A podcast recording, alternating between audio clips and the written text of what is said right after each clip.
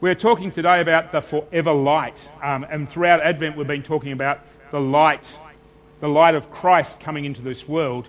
And that's, as we mentioned at the start, we lit candles talking about this light of Christ. One of the, the blessings of Jesus being our light is our forever light. Now, I don't know about you, but I have bought things that have promised to last forever. And they haven't. And when we moved into the manse, we changed a couple of lights, and the electrician said, Buy these LED lights, they should last forever. You'll never have to change them. 12 months later, one of them failed.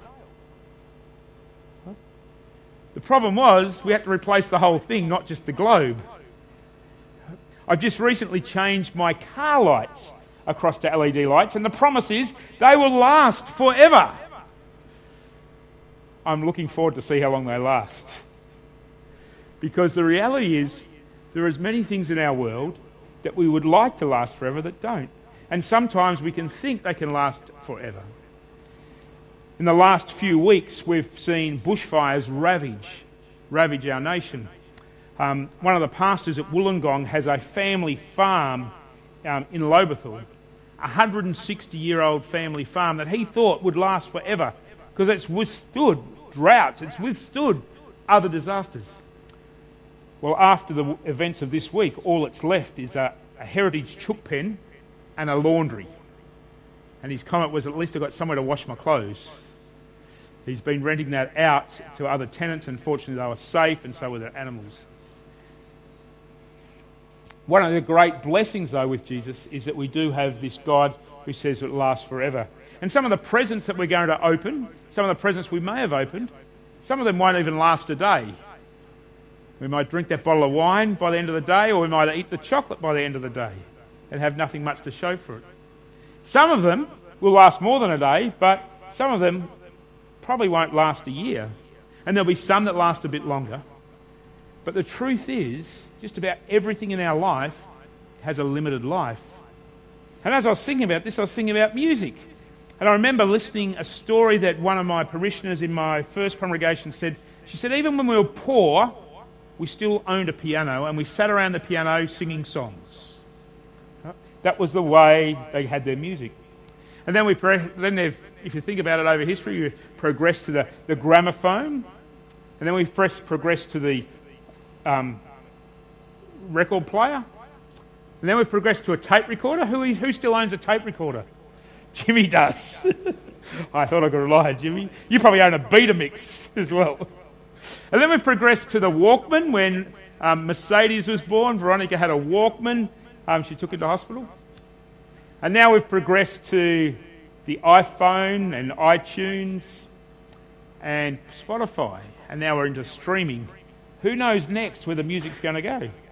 Now imagine if I'd given you a tape player Jimmy, if I'd given Danny a tape player for Christmas, how do you think he would have reacted?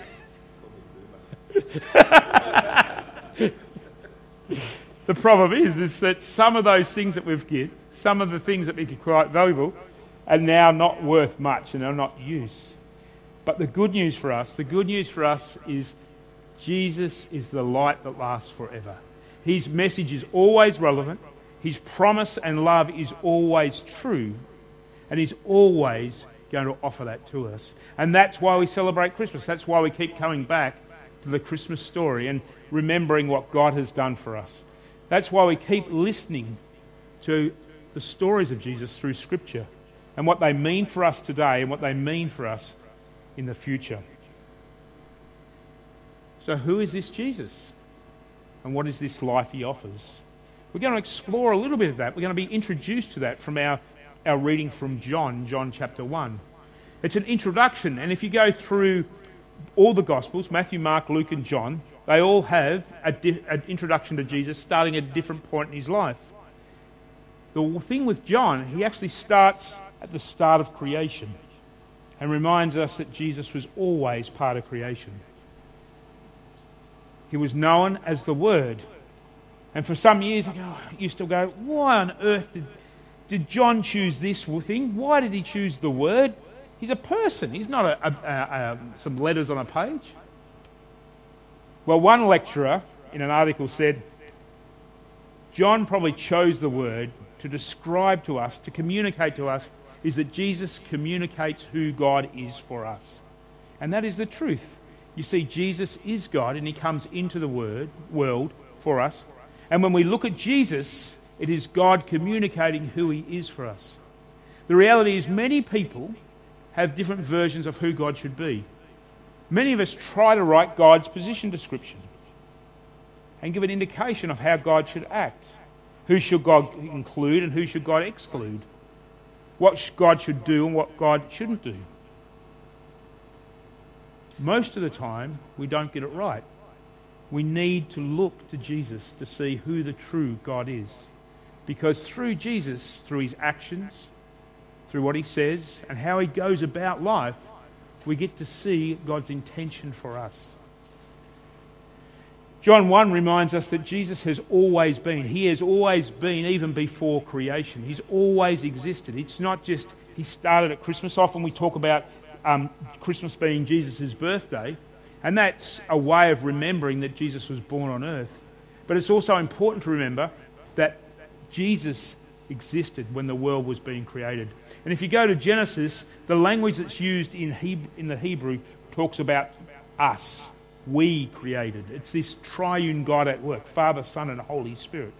So Jesus has always been around. He wasn't some afterthought, He's always been the intention.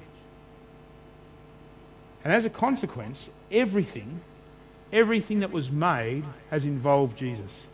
Think about your entire life. Everything in creation has involved Jesus. Paul, when he's writing to the early church, um, puts it in a way that says everything in this creation can be used for good, for helping people know God's love. And so I'd like you to think about your creation, the world you live in. How can that be used for good?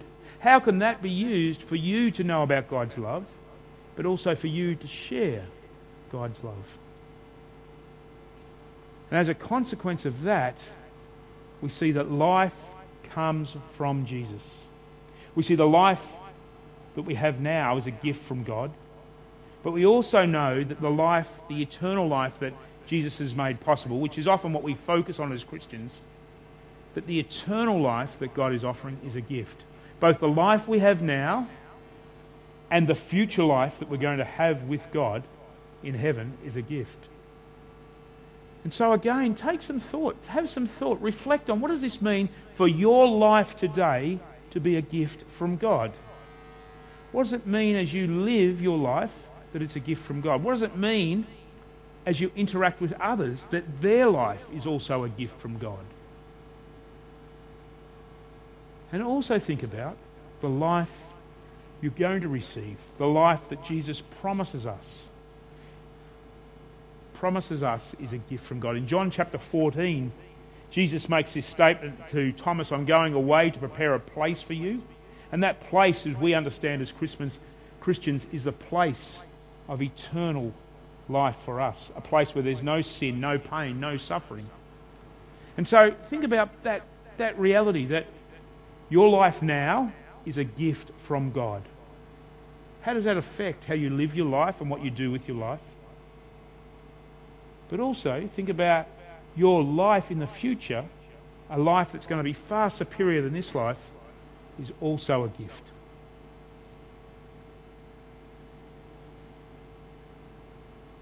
Verse 5 then goes on to talk about this life is not just an earthly life, but a life that is stronger than darkness. Throughout our lives, many people are living in darkness. If you read the newspapers, listen to stories, listen to podcasts, you'll know that there's much darkness in this world. There's a huge number of people who have mental health issues. There's a significant number of people who have major relationship issues. There's people who are living in uncertainty uncertainty about their job or uncertainty about their future, uncertainty about their health.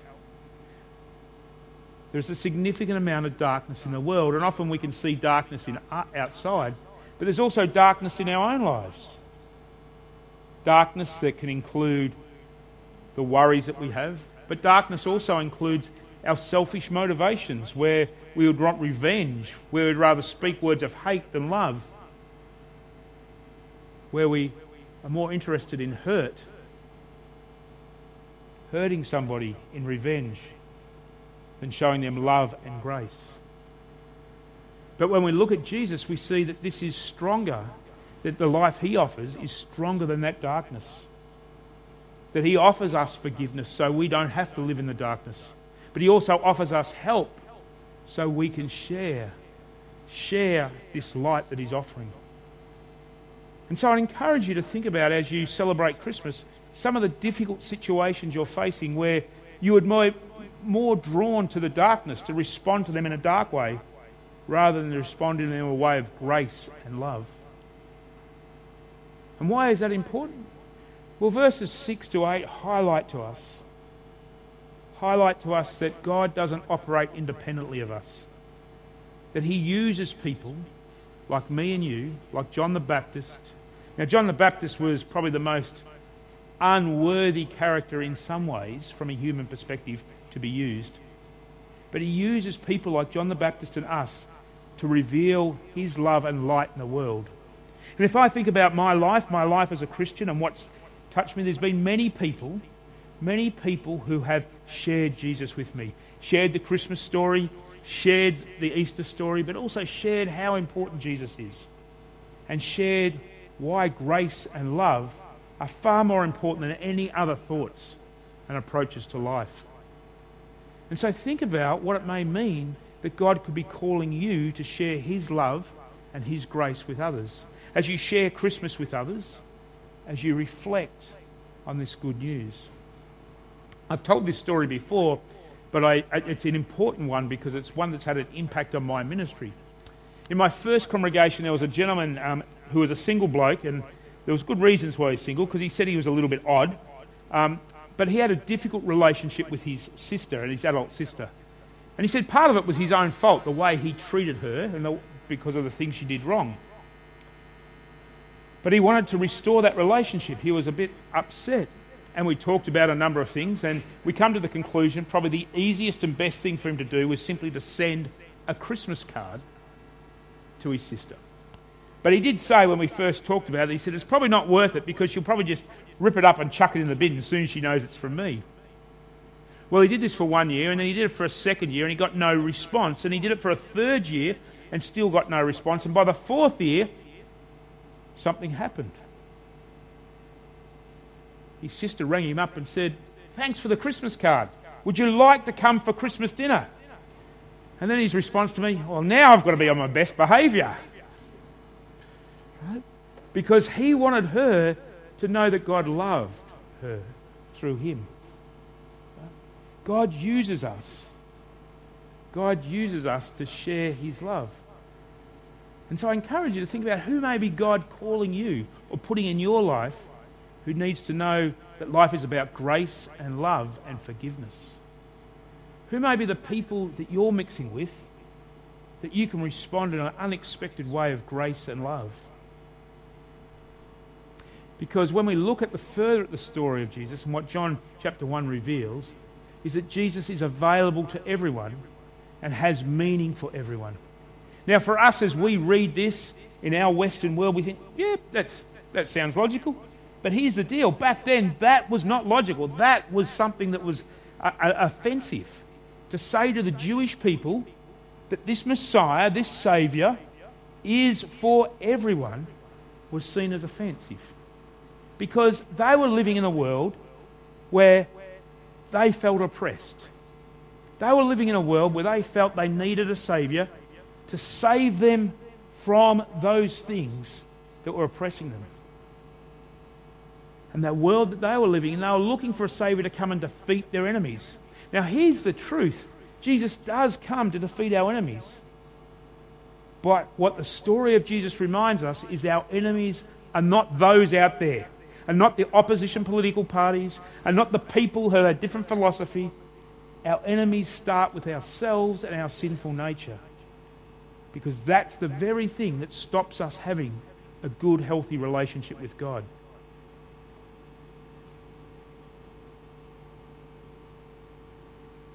So, Jesus, the message of John 1 is that Jesus is available to everyone, regardless of race, creed, political persuasion, wealth. He is for everyone. And then we come to verses 9 to 10 and then verse 14, which is also for the Greeks of those times quite offensive. God comes into the world. Greek understanding of life is divine and humanity can't mix.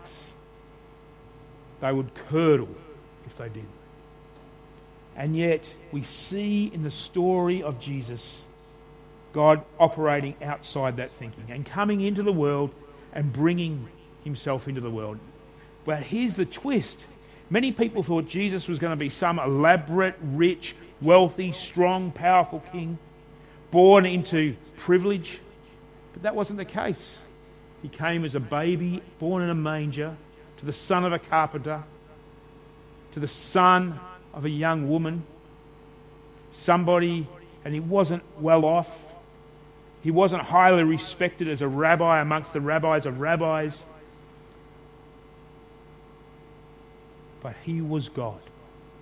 And that's the way God often operates in our unexpected ways, in ways that we don't expect. We have a way of holiness which is not healthy often.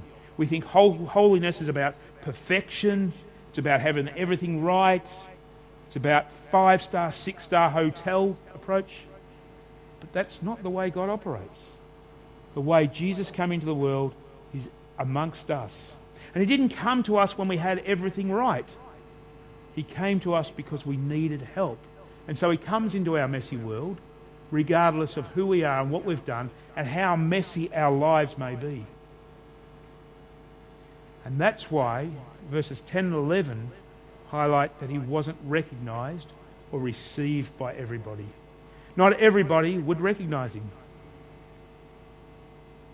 Some years ago, I preached a sermon and said to somebody, What would you do if Jesus walked through the door?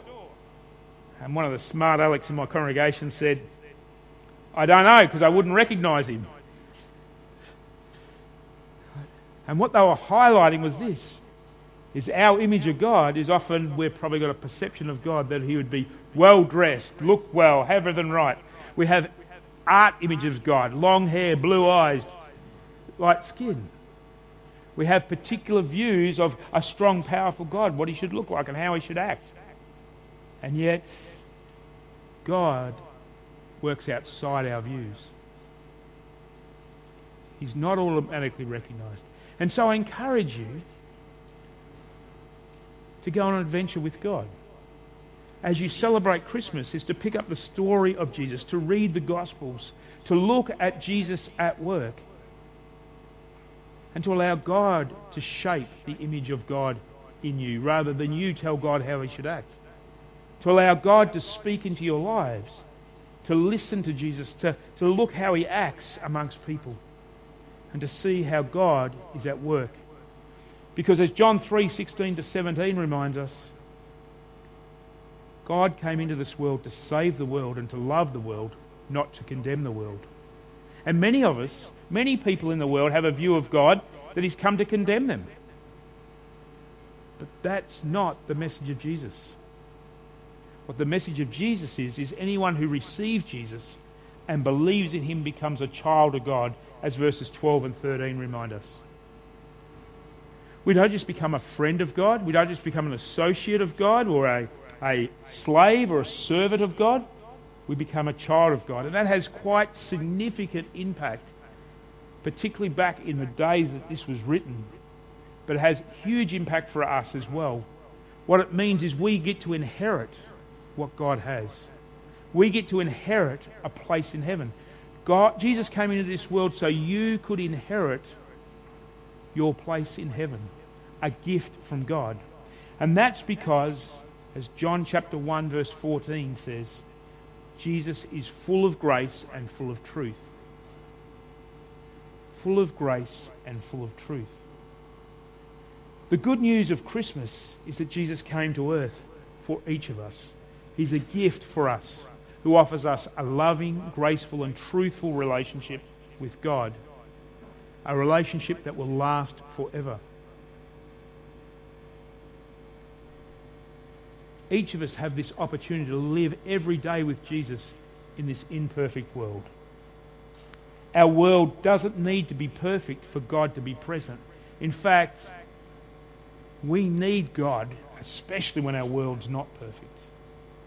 We need God when our world's messy. To know that we're loved and to know others need love. Because in this world, we get a glimpse of the perfect world through Jesus that He is making possible for us. What you see in Jesus will be far larger, far greater than we'll ever experience on this earth. And so may the gift of Jesus this Christmas impact your life now, may it impact your thinking of who God is, but it may also impact the hope that you have. May you enjoy Christmas knowing God loves you, not because of anything you've done, simply because he wants you in heaven. Amen.